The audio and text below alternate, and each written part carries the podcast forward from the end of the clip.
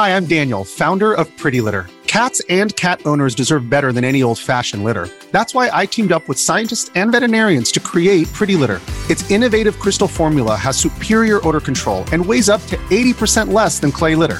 Pretty Litter even monitors health by changing colors to help detect early signs of potential illness. It's the world's smartest kitty litter. Go to prettylitter.com and use code SPOTIFY for 20% off your first order and a free cat toy. Terms and conditions apply. See site for details. If you're an athlete, you know the greatest motivator of all is the fear of letting your teammates down. After all, a team is only as good as its weakest link. So you owe it to those wearing the same jersey as you to be your best every time you step on the field. That's why there's no vape in team. When you vape, you can expose your lungs to toxic chemicals that can damage your lungs. If you're a step behind, the team's a step behind. Brought to you by The Real Cost and the FDA. This episode is brought to you by Reese's Peanut Butter Cups. In breaking news, leading scientists worldwide are conducting experiments to determine if Reese's Peanut Butter Cups are the perfect combination of peanut butter and chocolate. However, it appears the study was inconclusive, as the scientists couldn't help but eat all the Reese's. Because when you want something sweet, you can't do better than Reese's. Find Reese's now at a store near you. Welcome to the New Books Network. Hello, and welcome to New Books in Folklore, a podcast channel on New Books Network. My name is Nancy Ann, and I'm one of the hosts of this channel. Today we have Dr. Jeanne Soileau, author of Yo Mama, Mary Mack, Boudreaux, and Thibodeaux, Louisiana Children's Folklore and Play, which is a study resulting from Dr. Soileau's 44 years of collecting children's folklore in southern Louisiana. The book has won the 2018 Chicago Folklore Prize for Excellence in Folklore Scholarship and the 2018 Opie Prize for the Best Published Scholarly Book on Children's Folklore. Dr. Soileau was born in New Orleans and has been an educator for 47 years and taught public school and university classes in Louisiana. Though retired, she continues to collect and study children's folklore. Jeanne, I'm so glad to have you here. Welcome. How Thank are you doing? You. Glad to be here. So, oh, we're doing okay down here. Good. and the weather getting hot there, right? Uh, we're approaching storm time, so of course everybody's nervous. I see. Well, I'm sure I'm sure it will be a little bit more relaxed this year. So, um, you've been hope so. observing, you've been observing and collecting children's folklore in southern Louisiana for over five decades by now, and your book in itself encompasses 44 years. When you first started collecting children's folklore, did you have an idea of what you wanted to do with all this material? Um, what was what was it about children's folklore that really intrigued you? When I first began, I was actually collecting French folklore. Uh, my grandmother spoke French, but in fact, both of my grandmothers spoke French, and they used proverbs to teach us. And that was my first collection and my first production. Then I realized something. I was teaching in the Orleans Parish school system at that time, and I could hear children playing games on the playground. Mm-hmm. And I wondered, who is collecting this wonderful stuff? I I hear it. It's exciting. They're doing hand claps and jump rope games, and they're teasing each other with very interesting teases and taunts. And I began writing them down in the late 60s in a notebook. And then I joined the Louisiana Folklore Society while I was still being a student at University of New Orleans. And at that point, my mentor, who was in charge of my uh, interest in folklore, kind of guided me to areas that other people had not touched, and children's folklore was one. Mm. Okay. And so when you um uh when you started collecting these thi- so uh was you just started um writing them down, you know, kind of like or, or or were you formally collecting them when you first started collecting children's folklore? What happened was I moved from New Orleans to Baton Rouge, where I taught at Louisiana State University for two years. I was an English as a second language teacher, and a wonderful woman named Mrs. Howard Samuel put out a bulletin asking for people to volunteer to collect folklore for the Bicentennial Project. I contacted her and we talked about all kinds of different ways to collect folklore, and I suggested children's folklore, and she was a little hesitant at first, but then she gave me my first tape recorder. She handed me a big old handful of tapes and she said, Go for it. And it was at that point in Baton Rouge, Louisiana, that I began, began recording children's folklore on tapes. Mm-hmm. Okay. Wow, that's pretty. Uh, so going all the way back into the 70s, that's when you started recording children's folklore. It's pretty fascinating. Yes. Yes. So in your book, in the first chapter, you have a chapter called um, uh, Boys Verbal Play. And so in that chapter, you first talk about the dozens, which is an African American form of insult banter. And you describe a session in your uh, you describe a session in that in that chapter. First of all, can you tell um, can you tell me more about the dozens um, and share some examples that you've collected um, from you know from your years of research? Is it okay to give both clean and dirty dozens? Yes. Yeah. It's fine. and tell us okay. what clean and dirty dozens are. All right. I was unfamiliar with dozens until I began collecting, and I would tell the kids, Tell me a joke, and they would come out with something. Um, I'll give you some examples. And then I started doing research. When I heard them say what they said, I thought, I'd better find out what the history of this is. And I went to Roger Abrahams and William Labov and a couple of other people, John Dollard, who were all collectors of teenage African American lore. And I learned what the dozens were. They are an insult ritual and they're patterned mm-hmm. so that you start out by saying something like, Well, I have some, so shall I read them? Sure. I'd love to hear okay. some. So when they first started out, they gave me some clean dozens. And clean dozens go like this. Uh, your teeth so yellow. When you went outside, the sun said, Hello, Mama. Okay. Your teeth so yellow. When you look at the sun, the sun says, "Hey, Martway." when your your teeth so yellow, the sun say, "I'm on vacation." so those are clean. Okay. And then, when you say, okay, go ahead. Well, then it turns to yo mama. Well, mm-hmm. that that changes things.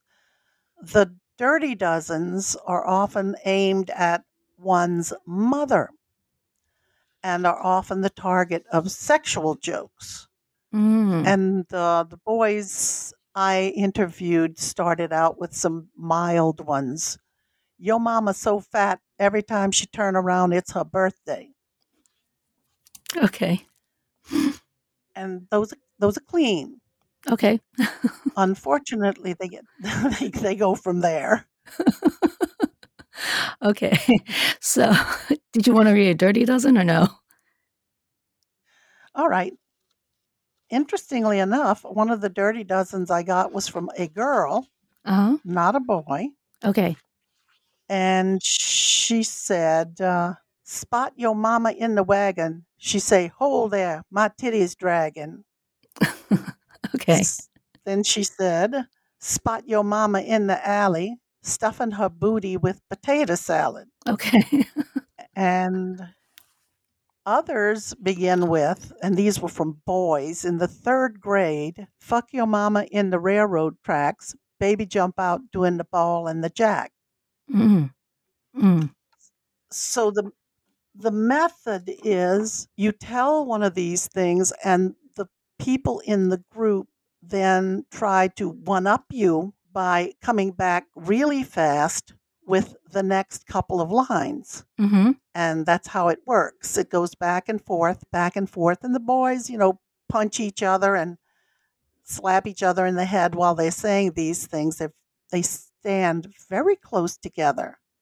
Mm-hmm. And this ritual goes very quickly. Mm-hmm. And you're supposed to laugh. You, you can't be insulted by anything that is said.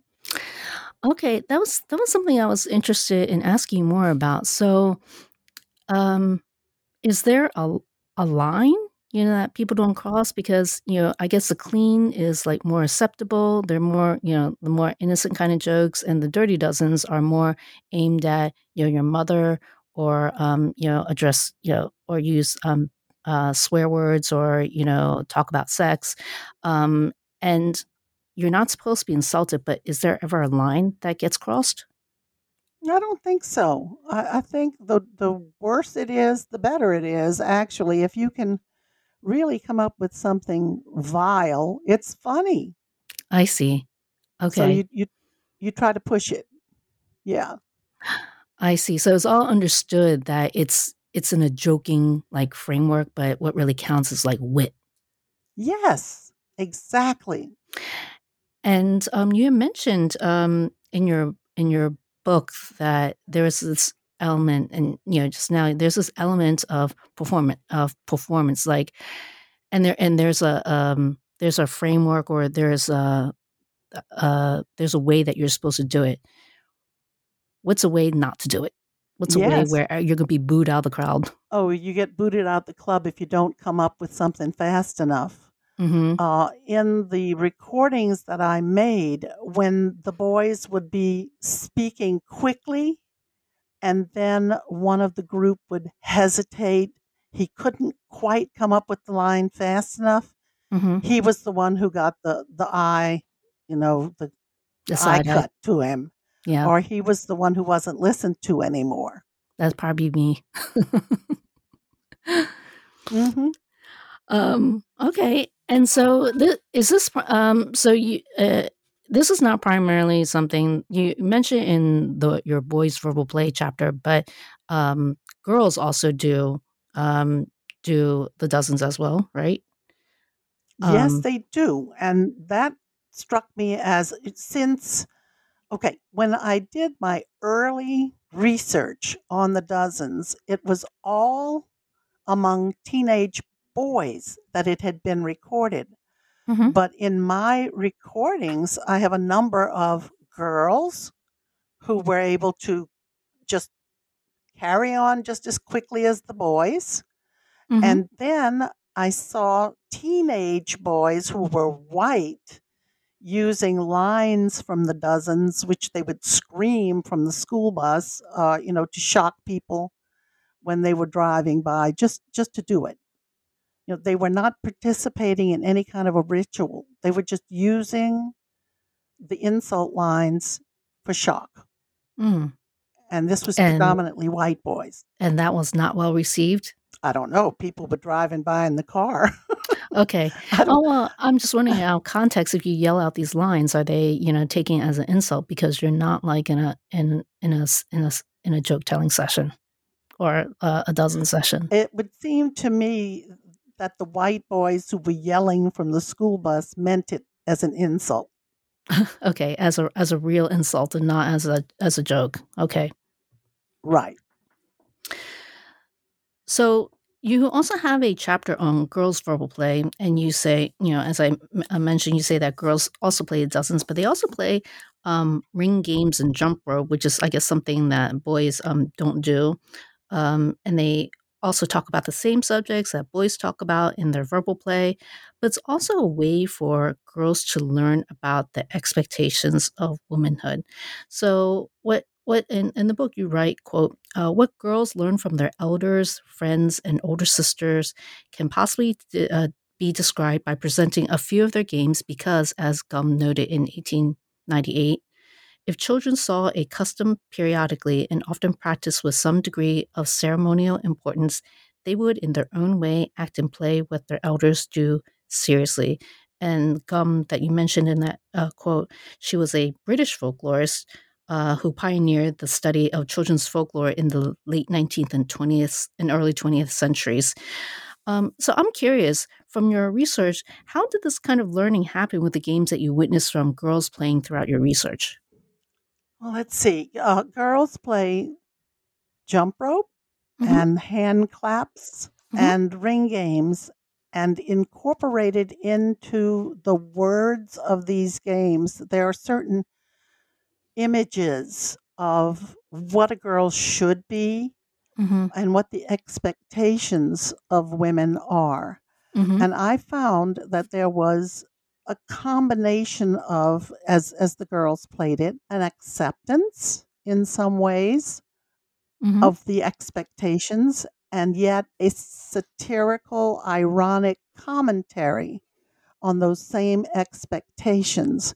And I can give you just one example to, to give you an idea of how, say, white children and black children had differing views. Would you like me to give you an example? Yes, I'd love to hear it. There is a really old jump rope rhyme. I collected it from my mother, Mhm. and her friends knew it as well. My mom played it in the 1920s, and I think anybody listening to this would recognize it. It's a jump rope that goes, I like coffee, I like tea, I like the boys, and the boys like me. That encapsulates an expectation. Girls are expected to like boys, boys mm-hmm. are expected to like girls. And you know pretty much that's the way it is. But in new orleans i also got an example of i like coffee i like tea which was extended and it became well here it is. I like coffee i like tea I like the colored boy and he likes me. So stop that white boy. Me don't shine. I'm going to give that boy a kick in the behind. Last night, the night before, I met my boyfriend at the candy store. He bought me ice cream. He bought me tea. He brought me home and he tried my gate. I said, Mama, Mama, I feel sick. Call the doctor. Quick, quick, quick. Doctor, doctor, will I die? Close your eyes and count to five. One, two, three, four, five. See that house on top of the hill? That's where me and my boyfriend live. Cook that chicken, eat that rice. Come on, baby, let's shoot some dice. Hmm. So, as I say in my book, what had been a simple four line jump rope jingle for the white children became, for this group of fifth and sixth graders, a hand clap event featuring a story with a beginning, a middle, and an end. The Mhm. most important change is the shift in attitude. This game is no fairy tale and has no fairy tale ending like the white version. Things are not so simple as I like the boys and the boys like me.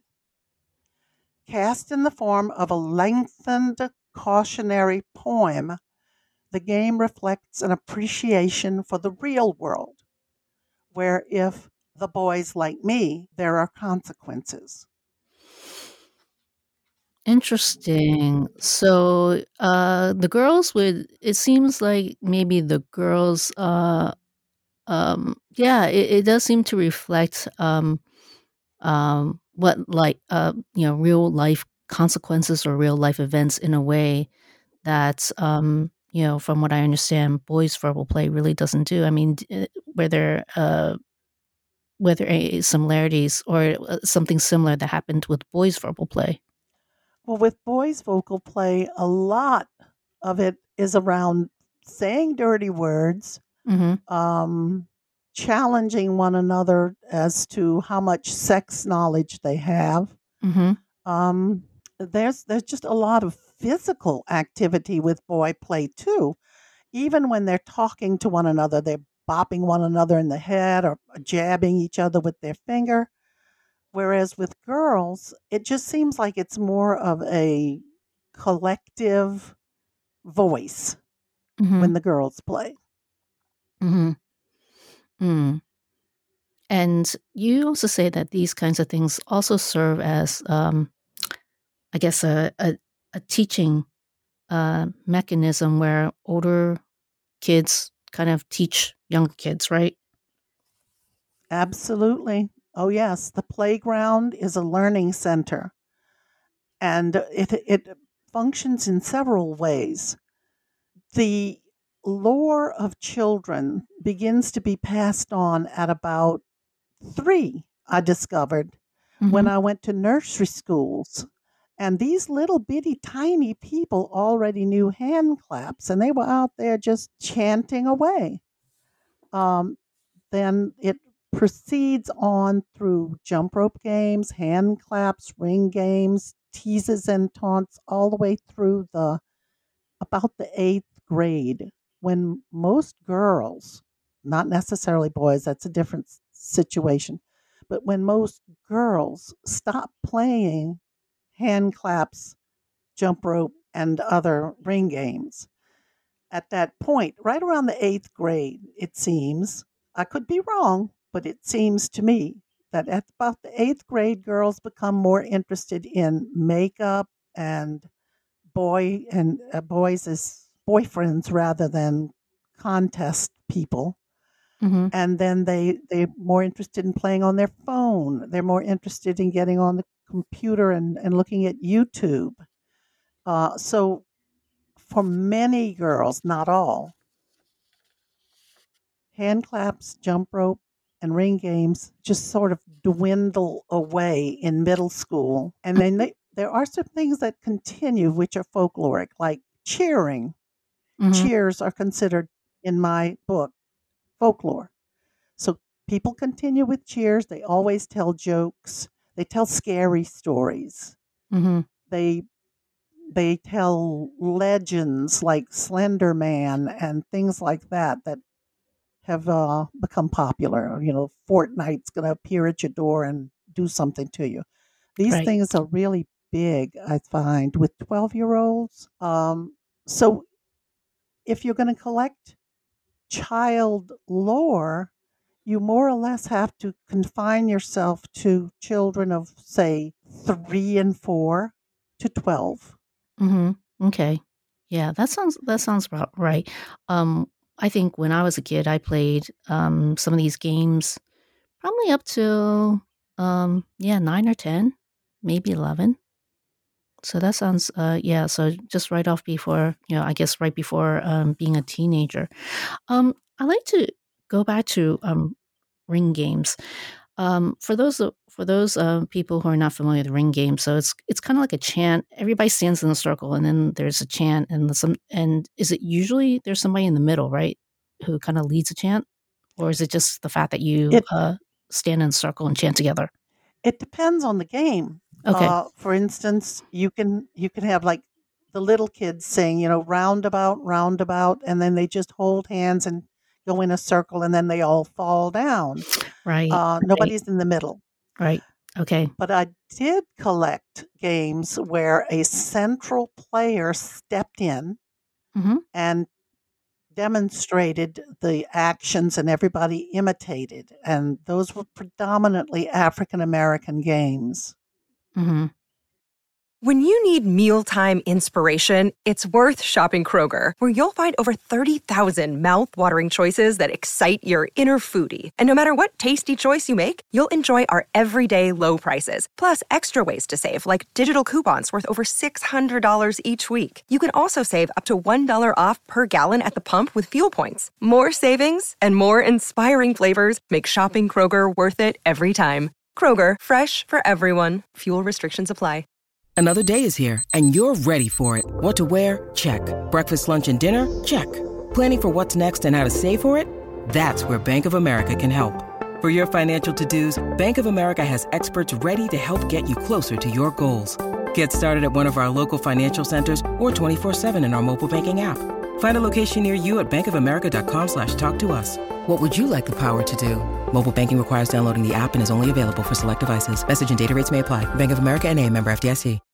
Look, Bumble knows you're exhausted by dating. all the must not take yourself too seriously and 6 1 since that matters and what do I even say other than hey? well, that's why they're introducing an all new Bumble with exciting features to make compatibility easier, starting the chat better, and dating safer. They've changed, so you don't have to. Download the new Bumble now. Okay. Um, one really interesting aspect that, you know, I discovered from reading your book is that you write that children's games are a mix of conservation and innovation. So, and I'm going I'm going to quote you from your book. Um, you say, "quote Many children in southern Louisiana are among the conservators of particular traditional games, at the same time the inventors of varied and clever new ones." End quote. So, I, I want to talk about the first part, the conservation, and then later on we'll talk about the invention of, of varied and clever new ones.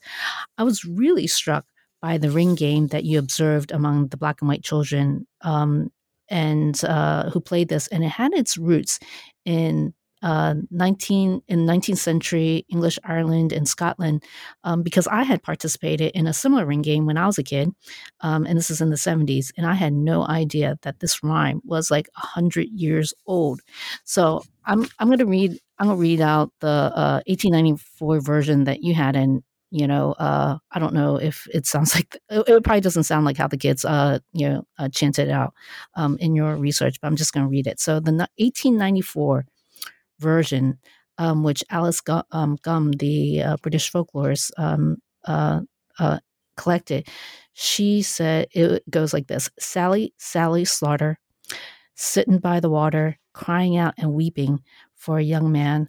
Rise, Sally, rise, dry your eyes, turn to the east, turn to the west, uh, turn to the young man that you love best. So now you've got married. I hope you enjoy your sons and your daughters. So kiss, uh, so kiss and uh, so kiss and goodbye. So and sorry for that terrible reading, but I'm I'm really struck by that because I do remember a version of that. Um, but I'll read the uh, the 1974 version that you collected, which is little Sally Walker sitting in a saucer, a weeping and crying for a whole glass of water. Rise, Sally, rise. Wipe your weeping eyes. Shake it to the east. Shake it to the west. Shake it to the one you love best.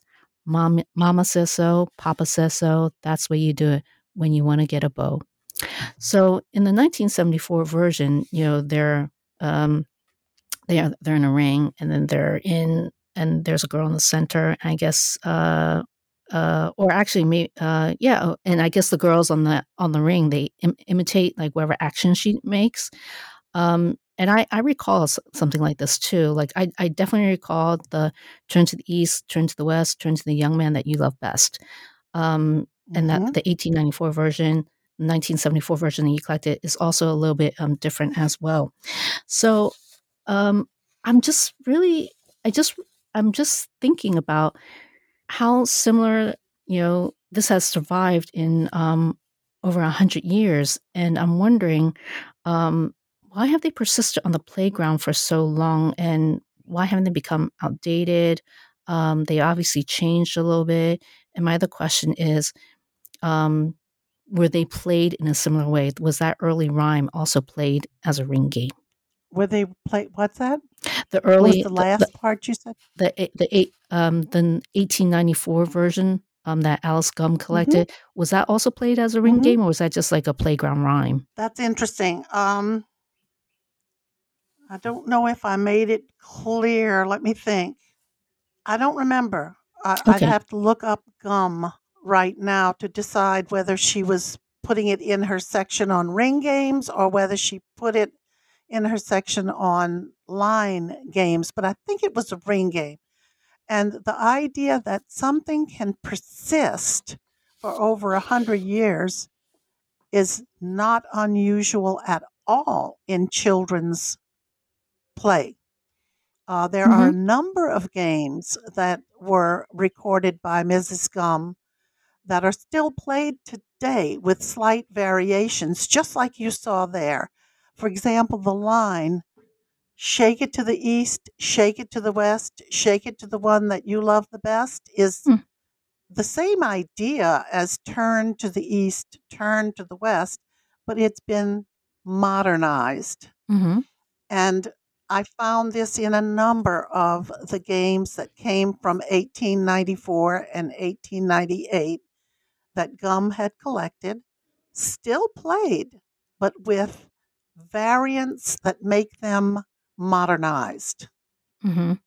And I, in fact, I'm writing about that right now. I I I would love to read that at some point.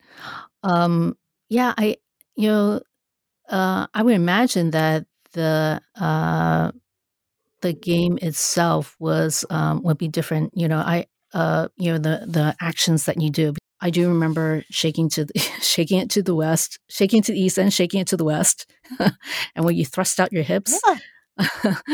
and I think I was about uh, probably like eight, I think. And so um, reading this book really brought really brought some memories. I could only remember one or two rhymes, but the ones that I mean, I'm sure if I read you know more your whole catalog, some more would come into mind. But that was the one that um, really came to mind. And this this is a kind of a question, and I and another question. So another one that um, really came to mind was um, uh, the one about Sally died. Um, and it's it, it's kind of it's a little bit like a call and response ring game. Sally died. How she died? She died like this, and then the leader strikes a death pose, um, or some kind of pose. But when we were a kid, we were trying to be like sexy, you know, little kids. I guess even even back then, Mm-hmm. or somehow attractive to to boys or something. And um, Mhm. I'm just wondering what's who's Sally, because you know sh- there's so many variations about Sally. Excellent question, really. There's no rhyme or reason for the names to be s- chosen, as far as I can tell. Uh, Someone may have come up with a reason for the name Sally. Um, it just seems to be uh, like Susie. Mhm. You know, Susie had a baby, uh, Sally had a baby. Uh, it's an easy word to say, and it fits a lot of categories. So I just think that these names that are used are easy names. Uh, that's all I can say because Okay. I, I couldn't put a finger on the historic reasons Okay. For All their right. use. Fair, fair enough. I just thought that maybe she had some historical um, significance. There was somebody, you know, named Sally, and something happened to her, and there was a rhyme about her, and then suddenly it just kind of like roll, you know, started rolling, and you know, created all these different rhymes. Um, okay. the games are so widespread that um, it, it wouldn't fit. You see, if, if you could put your finger on one Sally, why does Sally end up in New York and why does Sally end up in Australia? hmm Uh, so, no, Sally's just an easy word. Okay. Okay.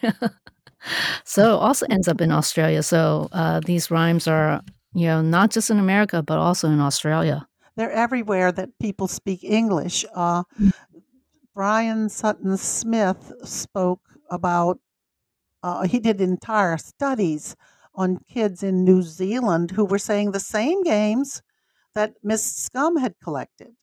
And Mhm. I, when I read his work, um, he, he, several of the games that I had collected were also collected in New Zealand.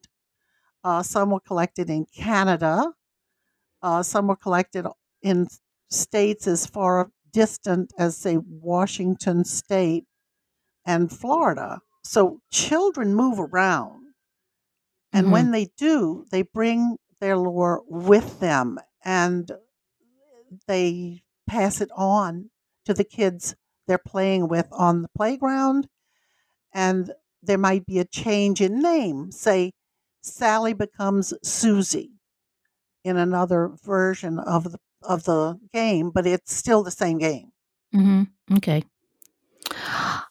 Um, you also state that many adults also think of children as innocent and ignorant of the realities of life from which they must be protected. Um, but you also say that children are often quite aware of what's going on in the world, and as we, you know, as you know, we see, as we heard from, you know, the the dirty dozens that you um, uh, uh, examples that you gave us, they also tell dirty jokes and stories. And um, it seems that children's play is also influenced or representative of the contemporary world, as you, as you note in your book. Um, you've seen you know the kung fu movies on uh, the playground in the 70s because of the popularity of Bruce Lee movies, um, kids breakdancing in the 80s, the reworking of Michael Jackson songs and chants that comment on his life. Um, another idea that adults seem to have about children in this day and age is that they're becoming too worldly much too early. And so, based on your body of research over the years, have you seen an increase of worldly sophistication? Um, you know, young people can access so much more these days in the internet on the internet so information and you know maybe adult content are much more readily available but have you witnessed a change or is this also a function of adults misremembering their own childhood well i think you had a very good word there when you said adults misremember how much they knew when they were children uh, mm-hmm somehow or other I have I have a very vivid memory of my own childhood and I was not uninformed or innocent in the sense that many adults want to uh, want to call children. Right. Uh, I I understood what was happening around me, maybe not the political ramifications of what I was hearing on the radio and the television, but mm-hmm. I certainly knew who to stay away from and who to be friends with because of a variety of reasons. Um, we talked about what our parents did when we weren't around. Um, we questioned authority. Mm-hmm. Um, we were a lot more aware, I think, than many adults think we are. And I think the reason is they don't mm-hmm. listen to us. Mm-hmm. Adults tend to talk adult stuff with other adults, even with the kids in the room, mm-hmm. and don't often realize the kids are listening to every word they say. And so children are not uninformed. Um, there are parents who purposely and intentionally attempt to keep their children, in their eyes, innocent. But if those kids play on a playground, they're going to hear what the other children are saying. Right. So, you know, they get they get informed. Now, today you asked if kids are more tuned into what what they see on YouTube? Yes. Are kids more in, in tuned to what they see on whatever they pick up when they're alone on the computer? Yes, there is more out there to influence kids today than I think there was when I was on the playground. Mm-hmm. Because we had a certain limited um, amount of information that we could pass on. Mm-hmm. Whereas mm-hmm. if you get on the computer, there's all this stuff, mm-hmm. you know, that's there. And the, and the boys and the girls say, hey, you know, get this, you know, and then they tell them what to watch. Mm-hmm. Yeah, I think that there is a chance that there's more uh, information for kids today than there was when they were younger. Does it stop them from playing? No. Mm-hmm. Uh, there has been the false idea for quite a long time that children do not play anymore. That is not true. Their play may have changed. They might be sending pictures of each other on the phone to one another, mm-hmm. or they might be taking pictures of something and sending the picture that they took, or, or sharing a meme, but they're still playing. Mm-hmm. Children play. Yeah, I think that um, you know, I think I wonder if um, adults think that in this day and age, children are losing their innocence um, because they're not playing the way they played when they were kids. And I mean, certainly, you know, when I was young, when I was younger, there was limited amount of information. Like you know, there was this TV, right, and limited number of channels. And today, there's just a lot more information that uh, kids can draw from, and many more ways in which they can play too. So, um, I think that you know when I was, I'm trying to remember when I played, um, you know, what kinds of things I played on uh, as a kid. You know, there, yeah, there are the jump rope rhymes, um, running around on the playgrounds, uh, board games. But nowadays they um, they play differently. But you know, people lament that children are uh, that children play, but they are too immersed in video games and electronic forms of communications are on the smartphone all the time. Um, do you think that there uh, and uh, do you think that they do you think it's the element of um, creativity that they think counts as um, as a play, and uh, these video games may not, you know, may not kind of stimulate their creativity. Hmm. That's a really, really good question, and it is almost unanswerable at the moment. I look back on my childhood, and I probably had a childhood very much like yours. I was very free. I got Mhm. out in the yard in the morning, rode a bicycle around the neighborhood, was outside a great deal, intermingling with other children. Uh, I have noticed in the last years that I taught and in watching my youngest grandchildren that playtime is much more restricted. Mhm. Uh, the only kids who get to run around and and you know carry on in the neighborhood are the kids whose parents probably act like my parents did. Y'all go play. Hmm. You know, I think they my call that parents said, "Y'all go play." there's Hmm? an actual name for it today now. They call it free range parenting. Okay, free, I love it. Free range, like chickens. Uh huh. Yes, like they Okay. can run around and do whatever they want. Exactly. And we did that. We climbed trees. We we made up uh little plays and put them on in the backyard. I mean, you know, we did all this stuff, which many of the children I'm looking at right now are confined to play dates. Uh, once they get to the play date, some of the parents actually organize the play. Um, I think that there has been a change, but I, at the same time, am aware that children are still passing on the play lore that I recorded. It's still there. hmm Uh, you have So- kids in that miserable. hmm No, go ahead. Please finish your thought.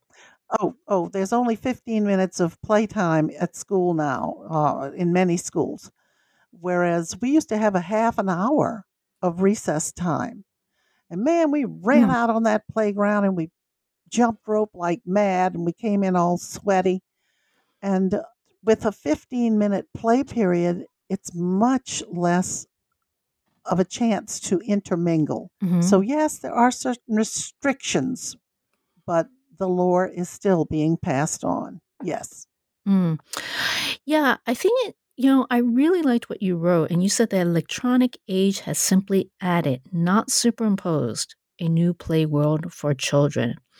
So, you know, in thinking about what I said about, you know, our kids still, um, or asked, uh, our kids just kind of, you know, just, you know, sitting, sitting down and playing a game on their smartphone, you know, whatever, whatever game uh, that they're playing right now. Um, but you say, but you know, it's not. It's like children aren't just playing these games, but they're also using this electronic media um, to play. You know, pass being and creative about like doing emojis, sending um, pictures. I'm assuming sending pictures of them. I don't know, uh, making funny faces. I actually really don't know. I'm just, I'm just, I'm just guessing right now. Mhm. Um, so there's still, I guess there's still that. uh, I mean, would you say that there's still that element of creativity even within this electronic media, in addition to the ring games that they're still playing in the yard? Yes, I agree.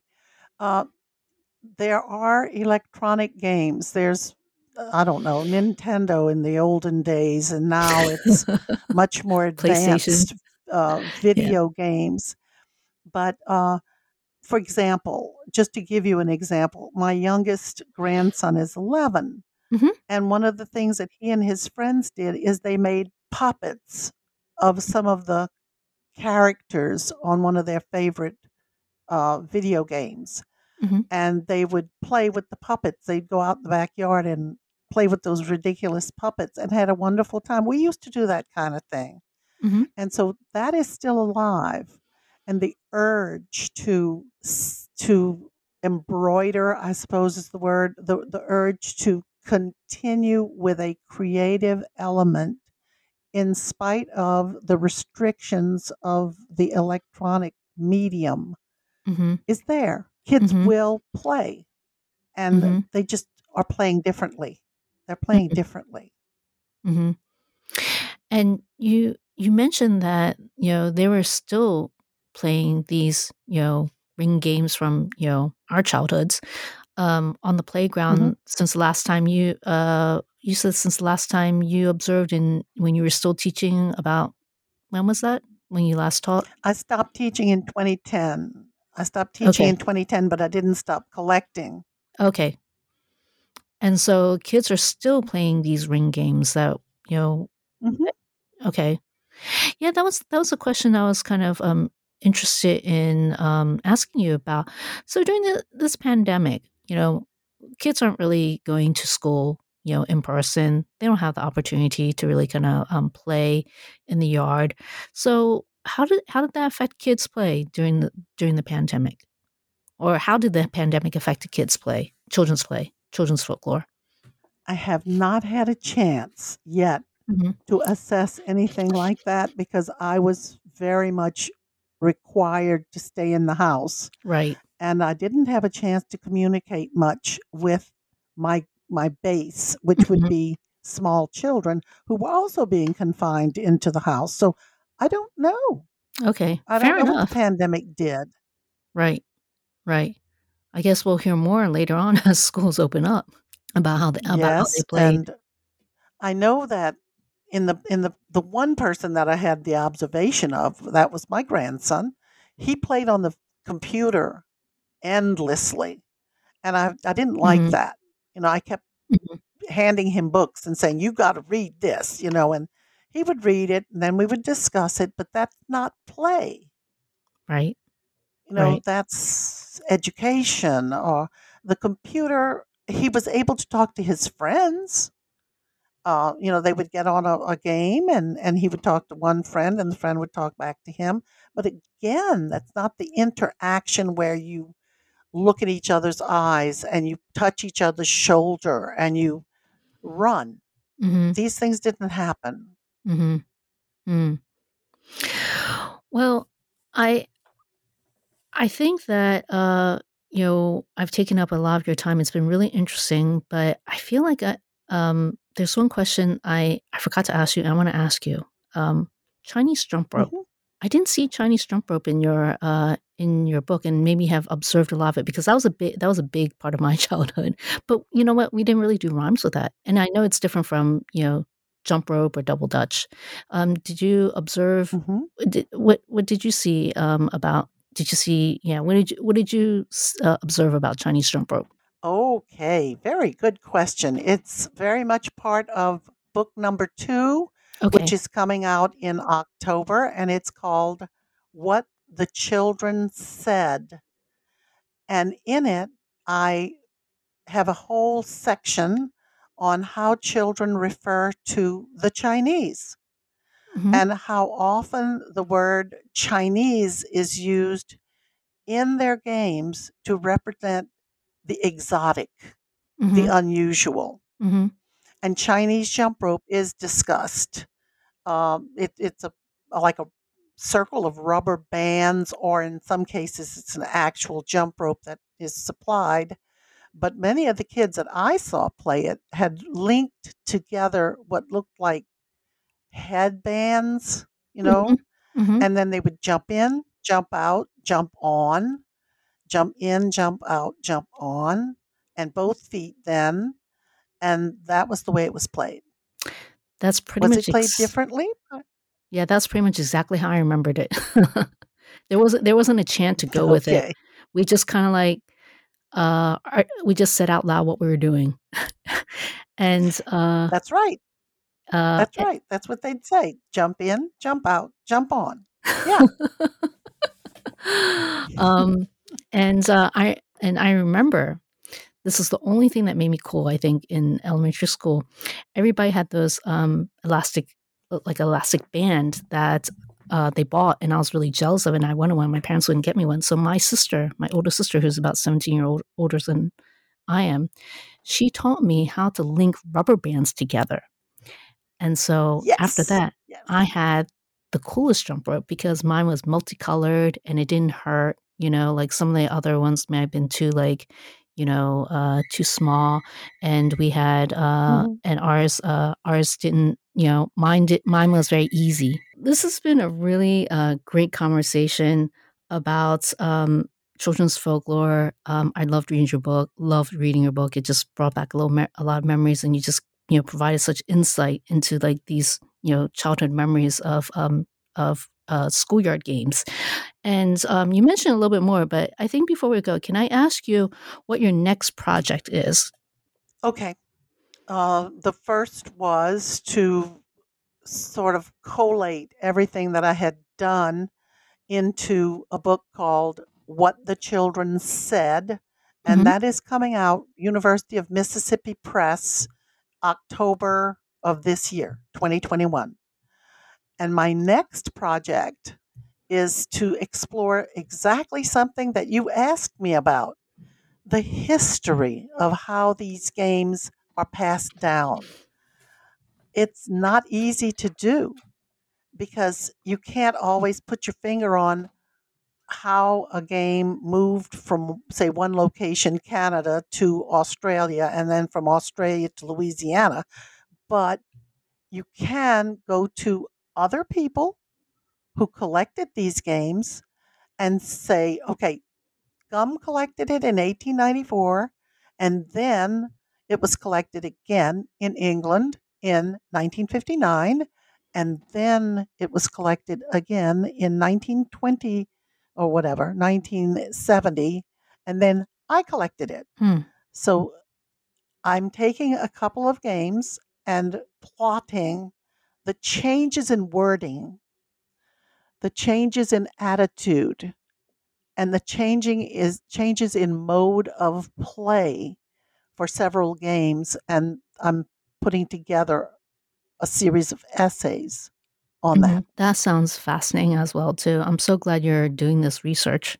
Well, I think you know I've taken a lot of your time already, but I appreciate you coming on to uh, the show and talking uh, to me about uh, talking to me about children's folklore. Um, this is Nancy Ann, and I've been speaking with Dr. Uh, Jeanne Soileau, author of Yo Mama, Mary Mack, Boudreaux, and Thibodeaux, Louisiana Children's Folklore and Play. Thanks again, Jean.